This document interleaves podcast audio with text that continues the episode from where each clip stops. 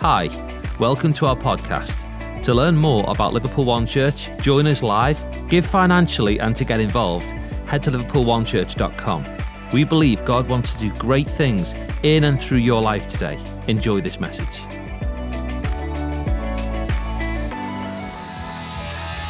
Well, hey, Liverpool One Church, why don't you guys go ahead and take your seats? It's amazing to have every single one of you here with us in church today. And whether you're here for the very first time, or you're here in the room, or you're joining us online, in your living room, in your bedroom, in your pajamas, at home watching us on church, we are so glad and you're so welcome here. We just want you to all feel like you can just relax and enjoy church with us today. You know, maybe church isn't ordinarily what you would choose to do with your weekend. Maybe you're not sure where you come down on all the Bible and God stuff. Well, from our staff and our team and all of our volunteers at Liverpool One Church, we want to say to you if you're not sure, then that's okay. Because this whole thing is being built just for you. This whole organization is all about you, and we really want you to relax and enjoy your time with us at church today. You know, for the last few weeks, we've been in a series which we've entitled The Same God. And we've been exploring how God is the same described in the Bible yesterday, today, and forever. And if we choose to believe that the same God who worked miracles all those years ago in the Bible, if we choose to believe that He is the same God who did all that and He's still the same now, then I think a lot of stuff changes for us. I think a lot of stuff just gets better for us if we believe that He is exactly the same as He ever was.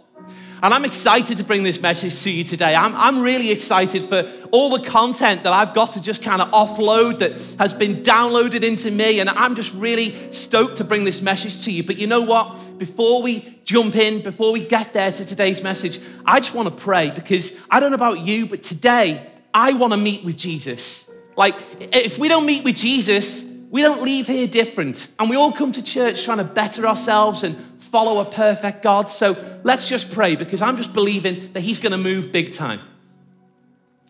Heavenly Father, we come before you today, God, and we are thankful, God, that we get to do this. We get to do church in the UK, in Liverpool, in a small corner of L3 today with all of these people in the room and all those joining us at home online. Heavenly Father, we want you to be present in this.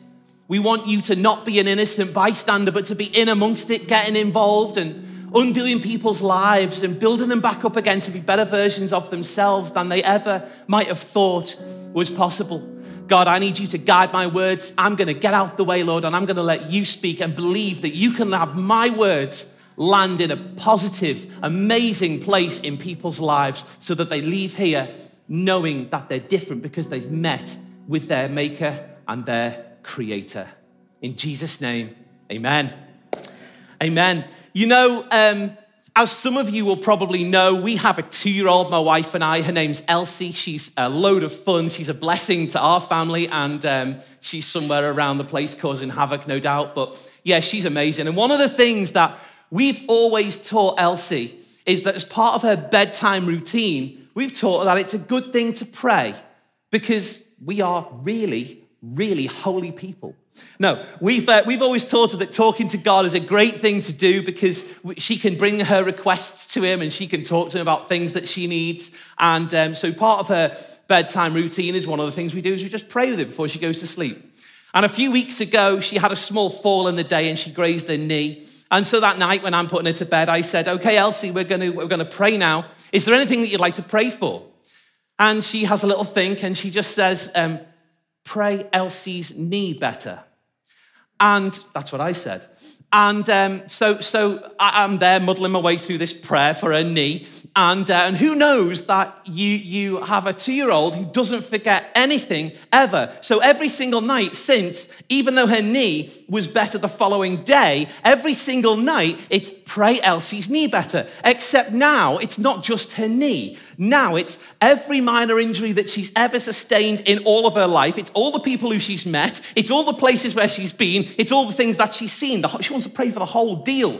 So, to the point where the other night I said to her, Okay, Elsie, we're going to pray like sort of with tentativeness. We're going to pray. Anything you'd like to pray for. And this is her list. I wrote it down. Pray Elsie's knee better, and her head, and her finger, and her hand, and her toe, and grandma, and Becky, and Liv, and Libby, and Josh, and Emily. Then a long pause, and her bath. her bath. Then I'm like, okay, Elsie, is that all? She has another little thing. She says, and Flopsy. Flopsy is her Peter Rabbit cuddly toy. She wants to pray. I love how Flopsy made the list, but I didn't. Like, mummy and daddy never made that Flopsy's on the prayer list. But the reason why she wants to pray for all these things is because they're the things that are big in her mind. They're all the things she can think of that are big in her mind. And we teach her that she can ask God and commit to Him all the things that are important and that are big enough. And they're a big enough deal to her, so she asks to pray for them. You see, the things on her list are not really big things on our list. And if we're honest, they're not all the life, life defining moments. They're not all the huge things that we're going to consider for the rest of our lives, but they're a big enough deal to her. And so she wants to ask God about them.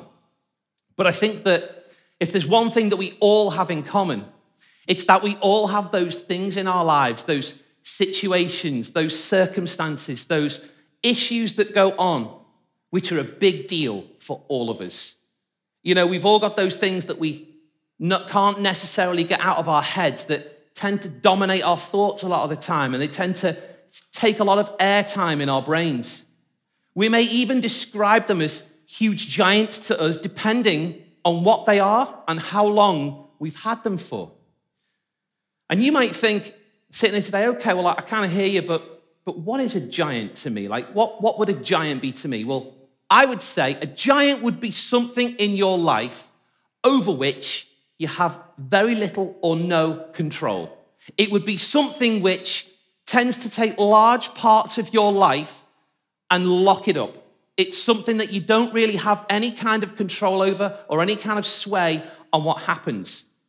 It might be things like fear. Not that you walk around scared and shaking the entire time, but in an honest moment, we might say that fear and anxiety could be a large part of who we are. And we tend to find that it locks us up and it holds us and it disturbs our thoughts and it robs us of our peace and it comes between us and our happiness.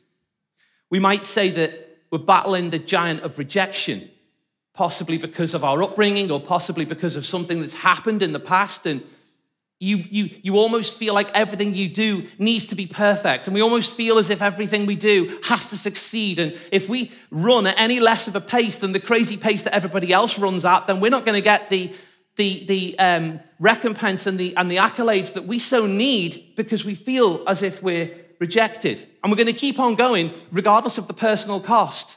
And we're going to make sure that we wear the right thing because if we turn up late or wear the wrong thing, then we're, we're not going to get the recognition that we so need, and it holds us. Perhaps the giant which holds us is anger.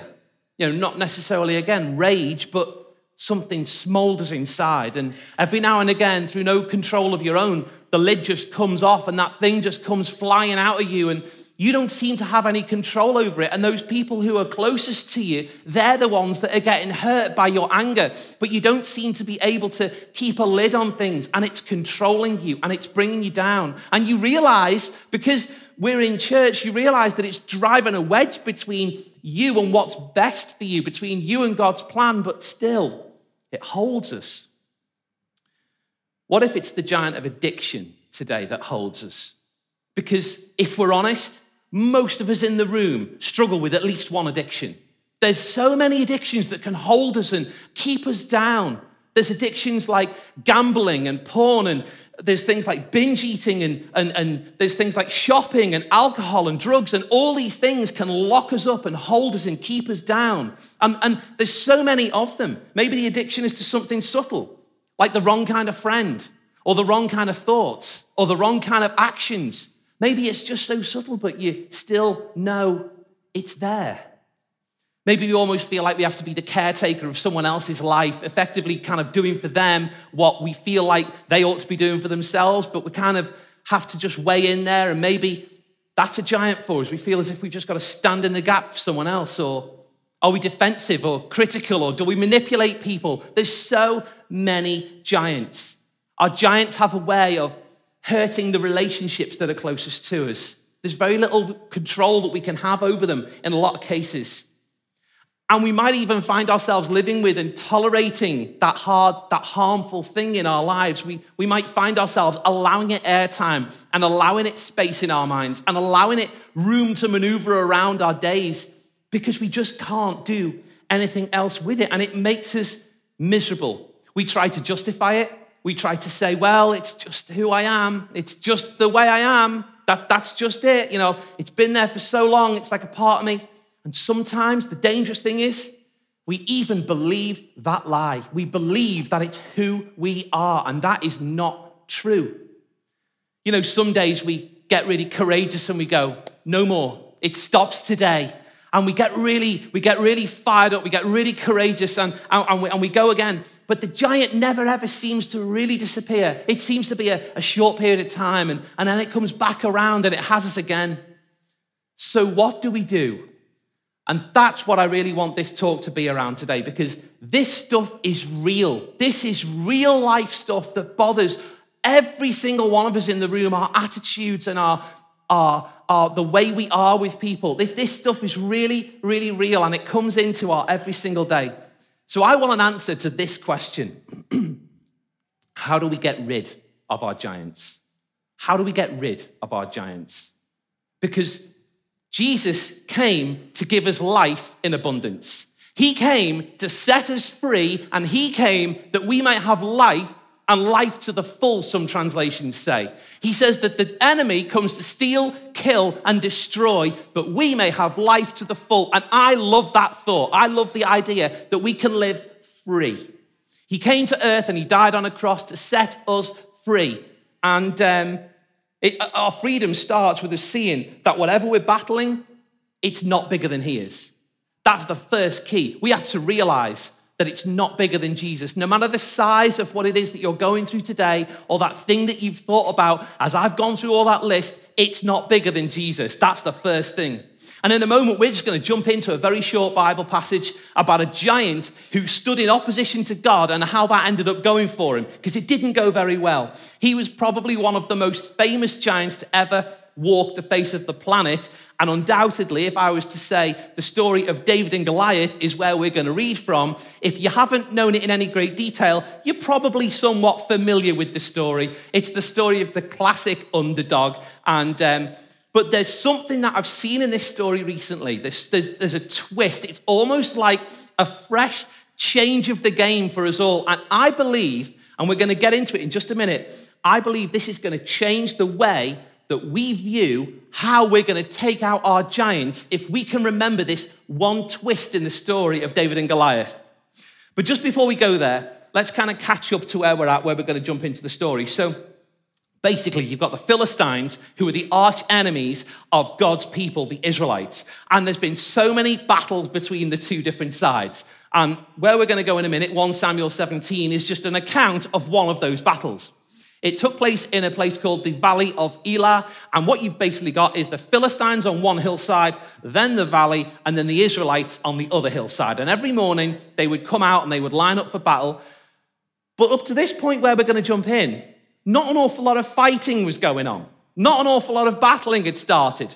Because what was happening was the whole Israelite army was being held back from advancing. And the reason why they were being held back was because of this one guy, this champion prize fighter called Goliath. He was massive. Bible scholars tell us he was over nine feet tall, he had thick body armor, he was enormous. And he would come out every single morning right to the front of the battle lines and he would bellow his insults up at the Israelites and they weren't going nowhere. So, verse 8, where we're going to jump in. So, here we go. This is Goliath. Goliath stood and shouted at the ranks of Israel, Why do you come out and line up for battle? Am I not a Philistine? And are you not the servants of Saul? Sounds like something like gladiator, doesn't it? I should have worn a toga. But um, he says, he says, Are you not the servants of Saul? Saul was the king. If he is able to fight me and kill me, we will become your subjects. But if I can overcome him and kill him, You will become our subjects and serve us. Then the Philistines said, This day I defy the armies of Israel. Give me a man and let us fight each other. On hearing the Philistines' words, Saul and the Israelites were terrified and dismayed. Like, they were like, absolutely no way are we going down there. There is no way. See, what you've got is a whole army of people, the Israelites, and they're all up on a hill, and they aren't going anywhere near Goliath. And they've all been locked up and held back by one bad voice. Can you relate to that? Held back and locked up by one bad voice. They hadn't even, they hadn't even started to fight and they'd already lost. They hadn't even gone down and lined up. Chances are, if they'd gone down there, they probably would have won. But what, not one of them was moving. Let's just remember for a second who the ancient Israelites were. They were God's chosen people. God had called them his own. He'd always protected them. They had a long history with God. He'd guided them, let's not forget, out of slavery in Egypt. He'd taken them through the bottom of the sea. And when they were all safely across, he caused the two sides of water to collapse back in and crush all the enemies that followed them.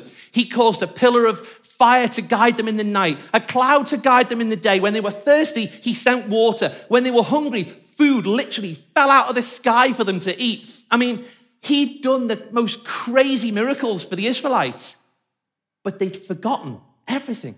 They'd forgotten it all. And then this one guy, this one champion prize fighter comes out and goes, Give me a man, and not one of them is willing to go.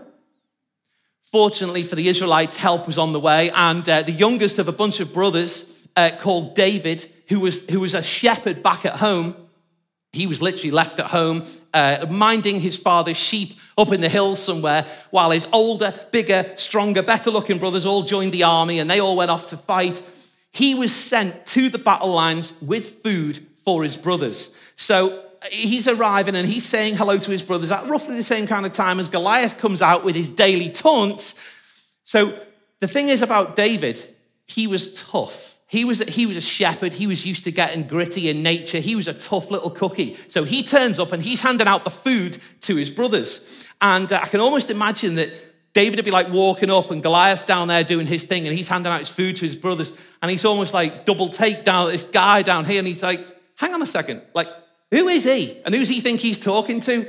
So he's handing out his brother's food and, and Goliath's going, I can't believe you're not going to throw us a man down. He's like, Our oh, God's going to smash your God. Can't believe you even believe in your God. And David's like, All right, enough. Who is he and what it, like, why is he getting away with saying all this stuff about our God? And why is no one going down there to fight him? And I can imagine his brothers just looking at this little runt of a kid, just being like, Listen, shut up. Have you seen him? It's a death match. You're going to get leathered. Anyone that goes down there is dead. Shut up and bring me some more bread. And um, like, so, so David's like, I'll fight him. Gets all pigeon chested. I'll fight him. Well, st- news of that story ends up in front of the king. So the king then sends for David because he wants to see what's going on. David gives the king an amazing sales pitch as to why he should be allowed to go and fight the giant. And this is what David says to the king. David says to Saul, the first thing he does, actually, David, is he takes the low ground. He says to Saul, your servant has been keeping his father's sheep. He makes him, he reduces himself in front of the king. He says, Your servant's been keeping his father's sheep. When a lion or a bear came and carried off a sheep from the flock, I went after it and I struck it. Now, I've got to be honest with you. If a lion or a bear comes in here, I'm sending our SRT team after it. I'm not going anywhere near lions or bears. Like that, that is, that is serious stuff. I went after it and I struck it and I rescued the sheep from its mouth. And when it turned on me, I grabbed it by the hair and I struck it and I killed it. Your servant has killed both the lion and the bear, and this uncircumcised Philistine will be like one of them because he's defied the armies of the living God. The Lord who rescued me from the paw of the lion and the paw of the bear will rescue me from the hand of this Philistine. Saul says to David, R.I.P. kiddo, go ahead. No, he says, he says, go and the Lord be with you. He, he's like, he's like, killed a lion and a bear, have you? Uh, all right, I hear you. Uh, all right, you can go, but please put some armor on first. Like, do something. You're wearing, you're wearing cloth, man. So he tries to put David in his own armor. oh, it just doesn't fit because David's tiny and Saul's huge. And, and David can barely walk in the armor. So David shrugs it off and he goes, No, no, no, I've got a better way to do this. Goes to the river, takes five stones, you all know the story, puts them in his shepherd's bag, and off he goes to see the giant. To sum things up, this one didn't last very long. Um, if you paid for a ringside seat, you're going to be really disappointed because David and Goliath had a few short words. David takes out a stone, spins it up in his sling, sends it towards the giant, gets the giant right between the eyes, and the giant falls to his knees, dead. Done. First round knockout. Like he is literally straight down. But I think that God wants to use stories like that to show people like you and me in Liverpool today that it's possible for huge giants to go down cold straight away. I think God wants to use stories like David and Goliath to show us it's, it's entirely possible for the biggest things that you and I have got going on in our lives that we want freedom from to disappear like that, to literally vanish. And um, I think God's trying to show us that no matter the size of the issue that you feel you might be going through, God's power is bigger, his ability is stronger, and, is, and he's able to do whatever it is that we want him to do. You know, today, whatever your giant is or giants are, we can take them out. They can all come down at the name of Jesus. And today it could be a whole string of things that you're battling. You might not be sitting there going, well, yeah, there is that one thing. You might go, well, there's this, and there's this, and there's this, and there's this. Well, did you know the same was true in the Bible? There was a whole string of giants. One of these, one of these guys was a huge fighter. He had six hands, six fingers on each hand and six toes on each foot. Like, what an absolute monster. He was huge. But God doesn't want us to know that God doesn't want us to be demoralized if we've got a whole string of giants that want to come down. Because again, he's bigger and he's stronger and he's more mighty and he's more able to do every single thing that we want.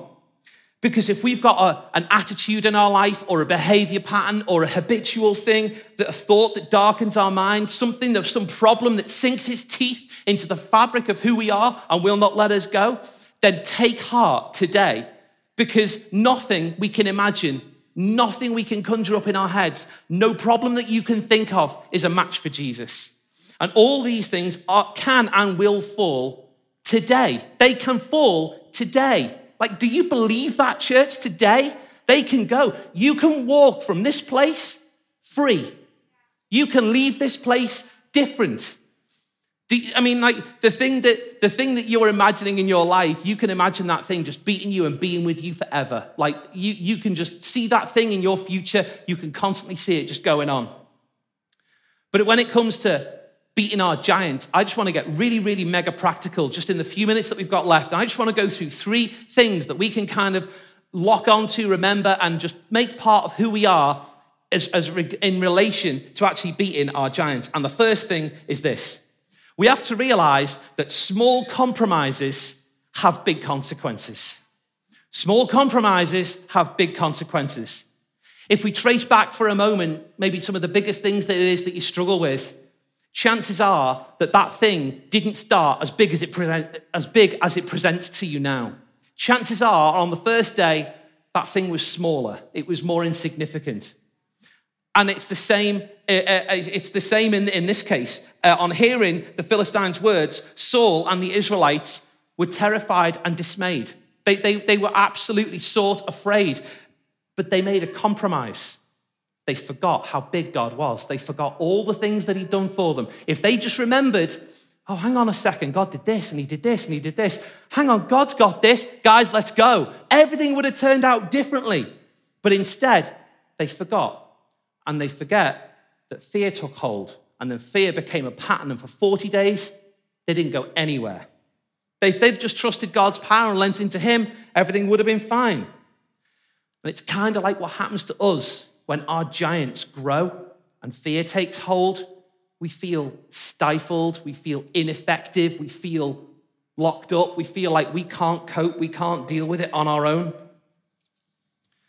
You know, back in 2006, there was a story in the States about a woman who was mauled and killed by her pet tiger.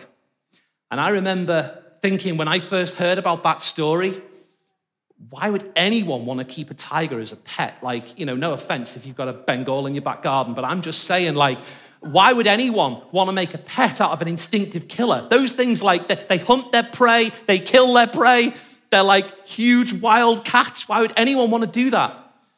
But I bet you when she first met the tiger, it was a cub, cute and furry. She probably held it and she stroked its head while it purred. And then she took it home and she probably gave it a name and some food and a warm place to stay. And over time, the tiger grew. And eventually, the tiger turned into what it was a savage killer. And its instinct kicked in. And it was more powerful than she was. And the tiger attacked. And the results were heartbreaking. She lost her life. But it's not much different with our giants.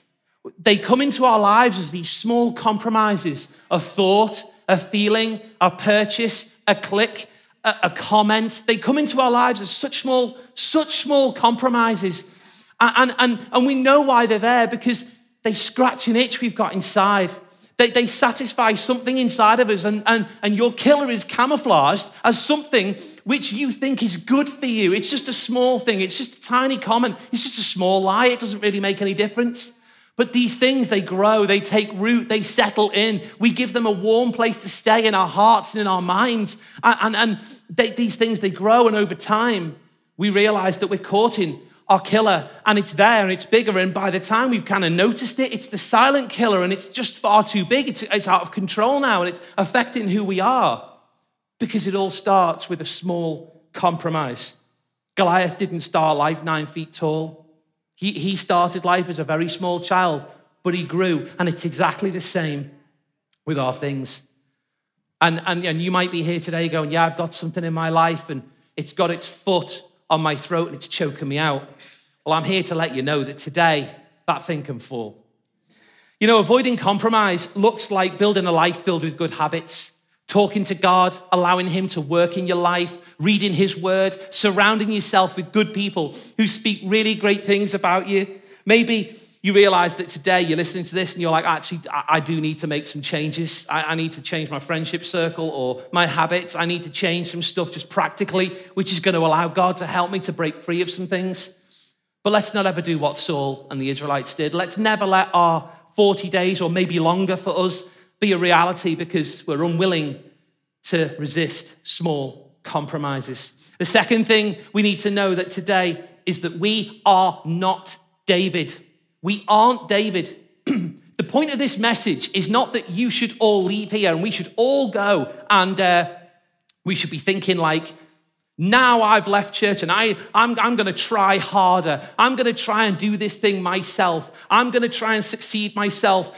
We aren't David. If we leave church today, Guys, if we leave church and we believe that it's all on us, that is us putting on Saul's armor and it's never going to fit and it's not going to work and our giant will remain. If we leave church today and believe that it's in our strength and our ability to break free of the things that we want to break free from, nothing's going to change. It will not change.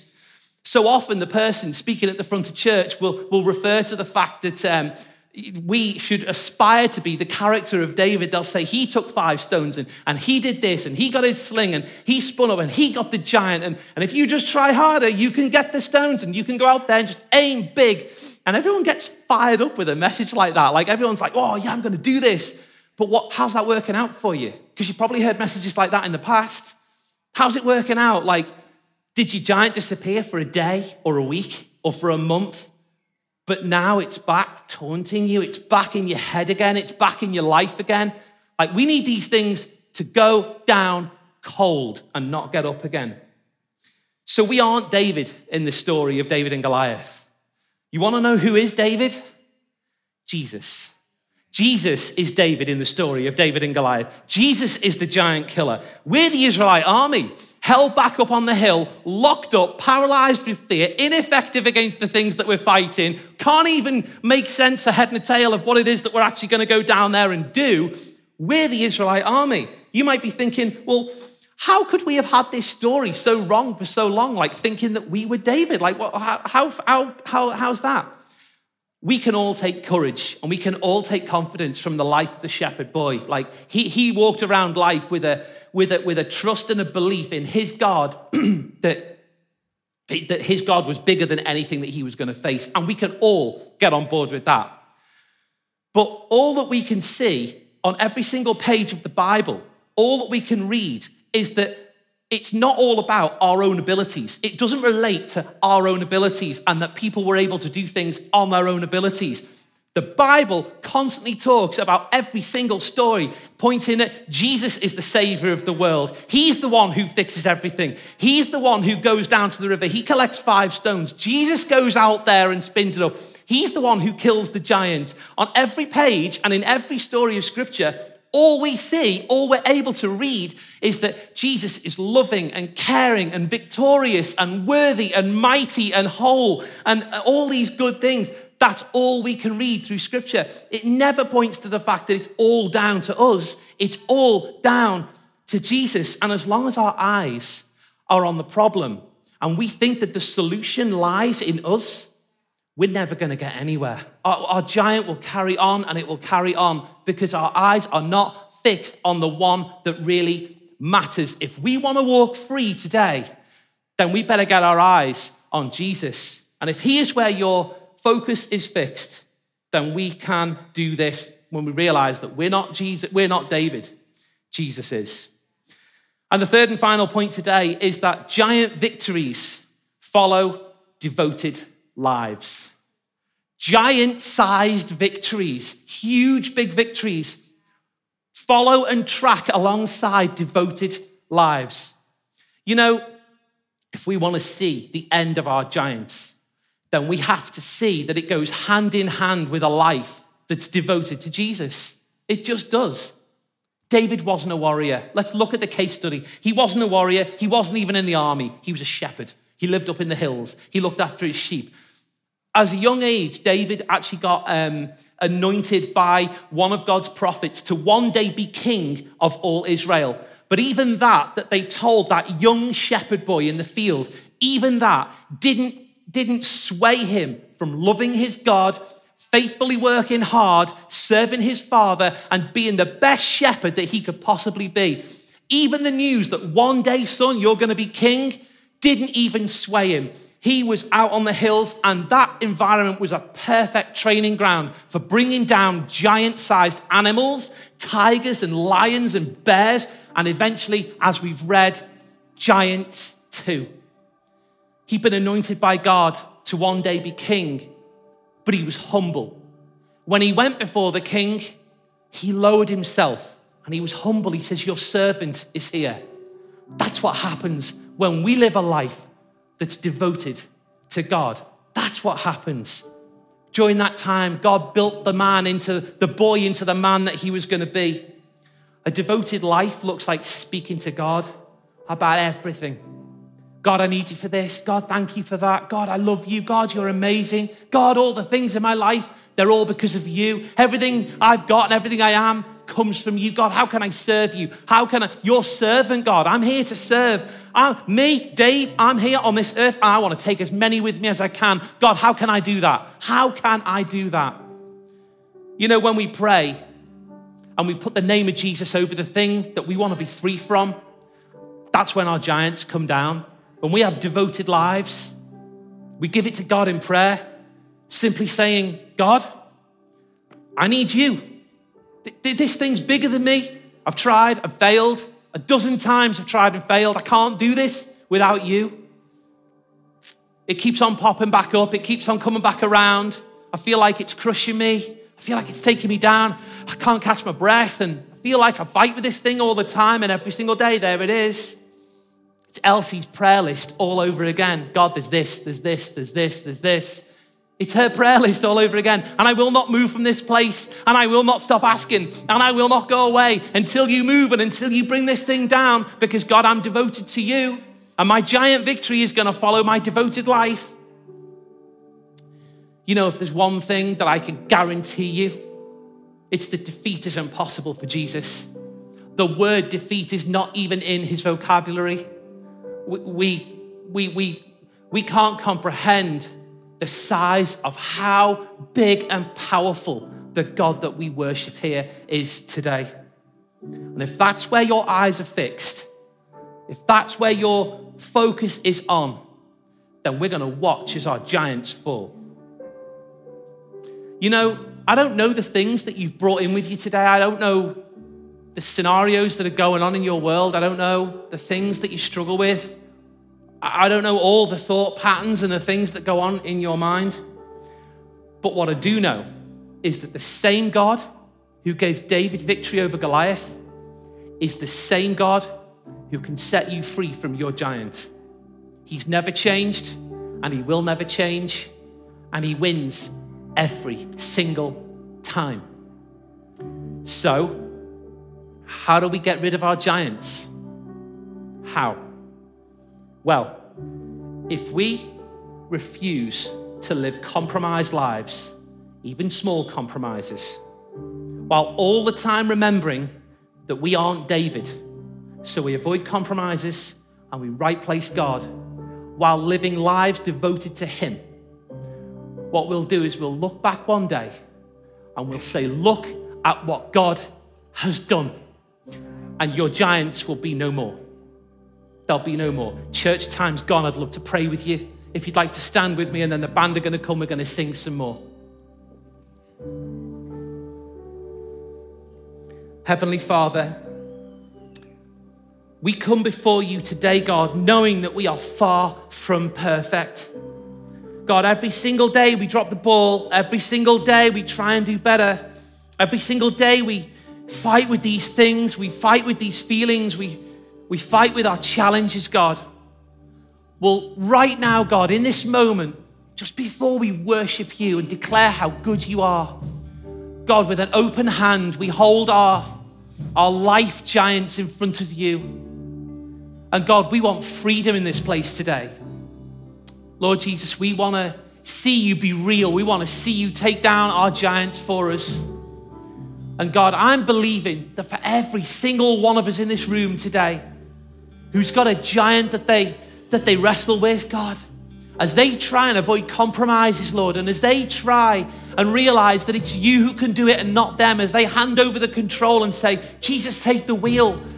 And God, as we all collectively stand here and say, God, we want to we want to follow you more. We want to live lives devoted to you, God. I pray that you set these people free. I pray that you set us free from the things that have followed us for so long, that have taken our happiness and taken our joy and driven wedges between us and other people. God, I pray that by your blood you would cause restoration to happen. Lord Jesus, that you would see us strong where we are otherwise weak.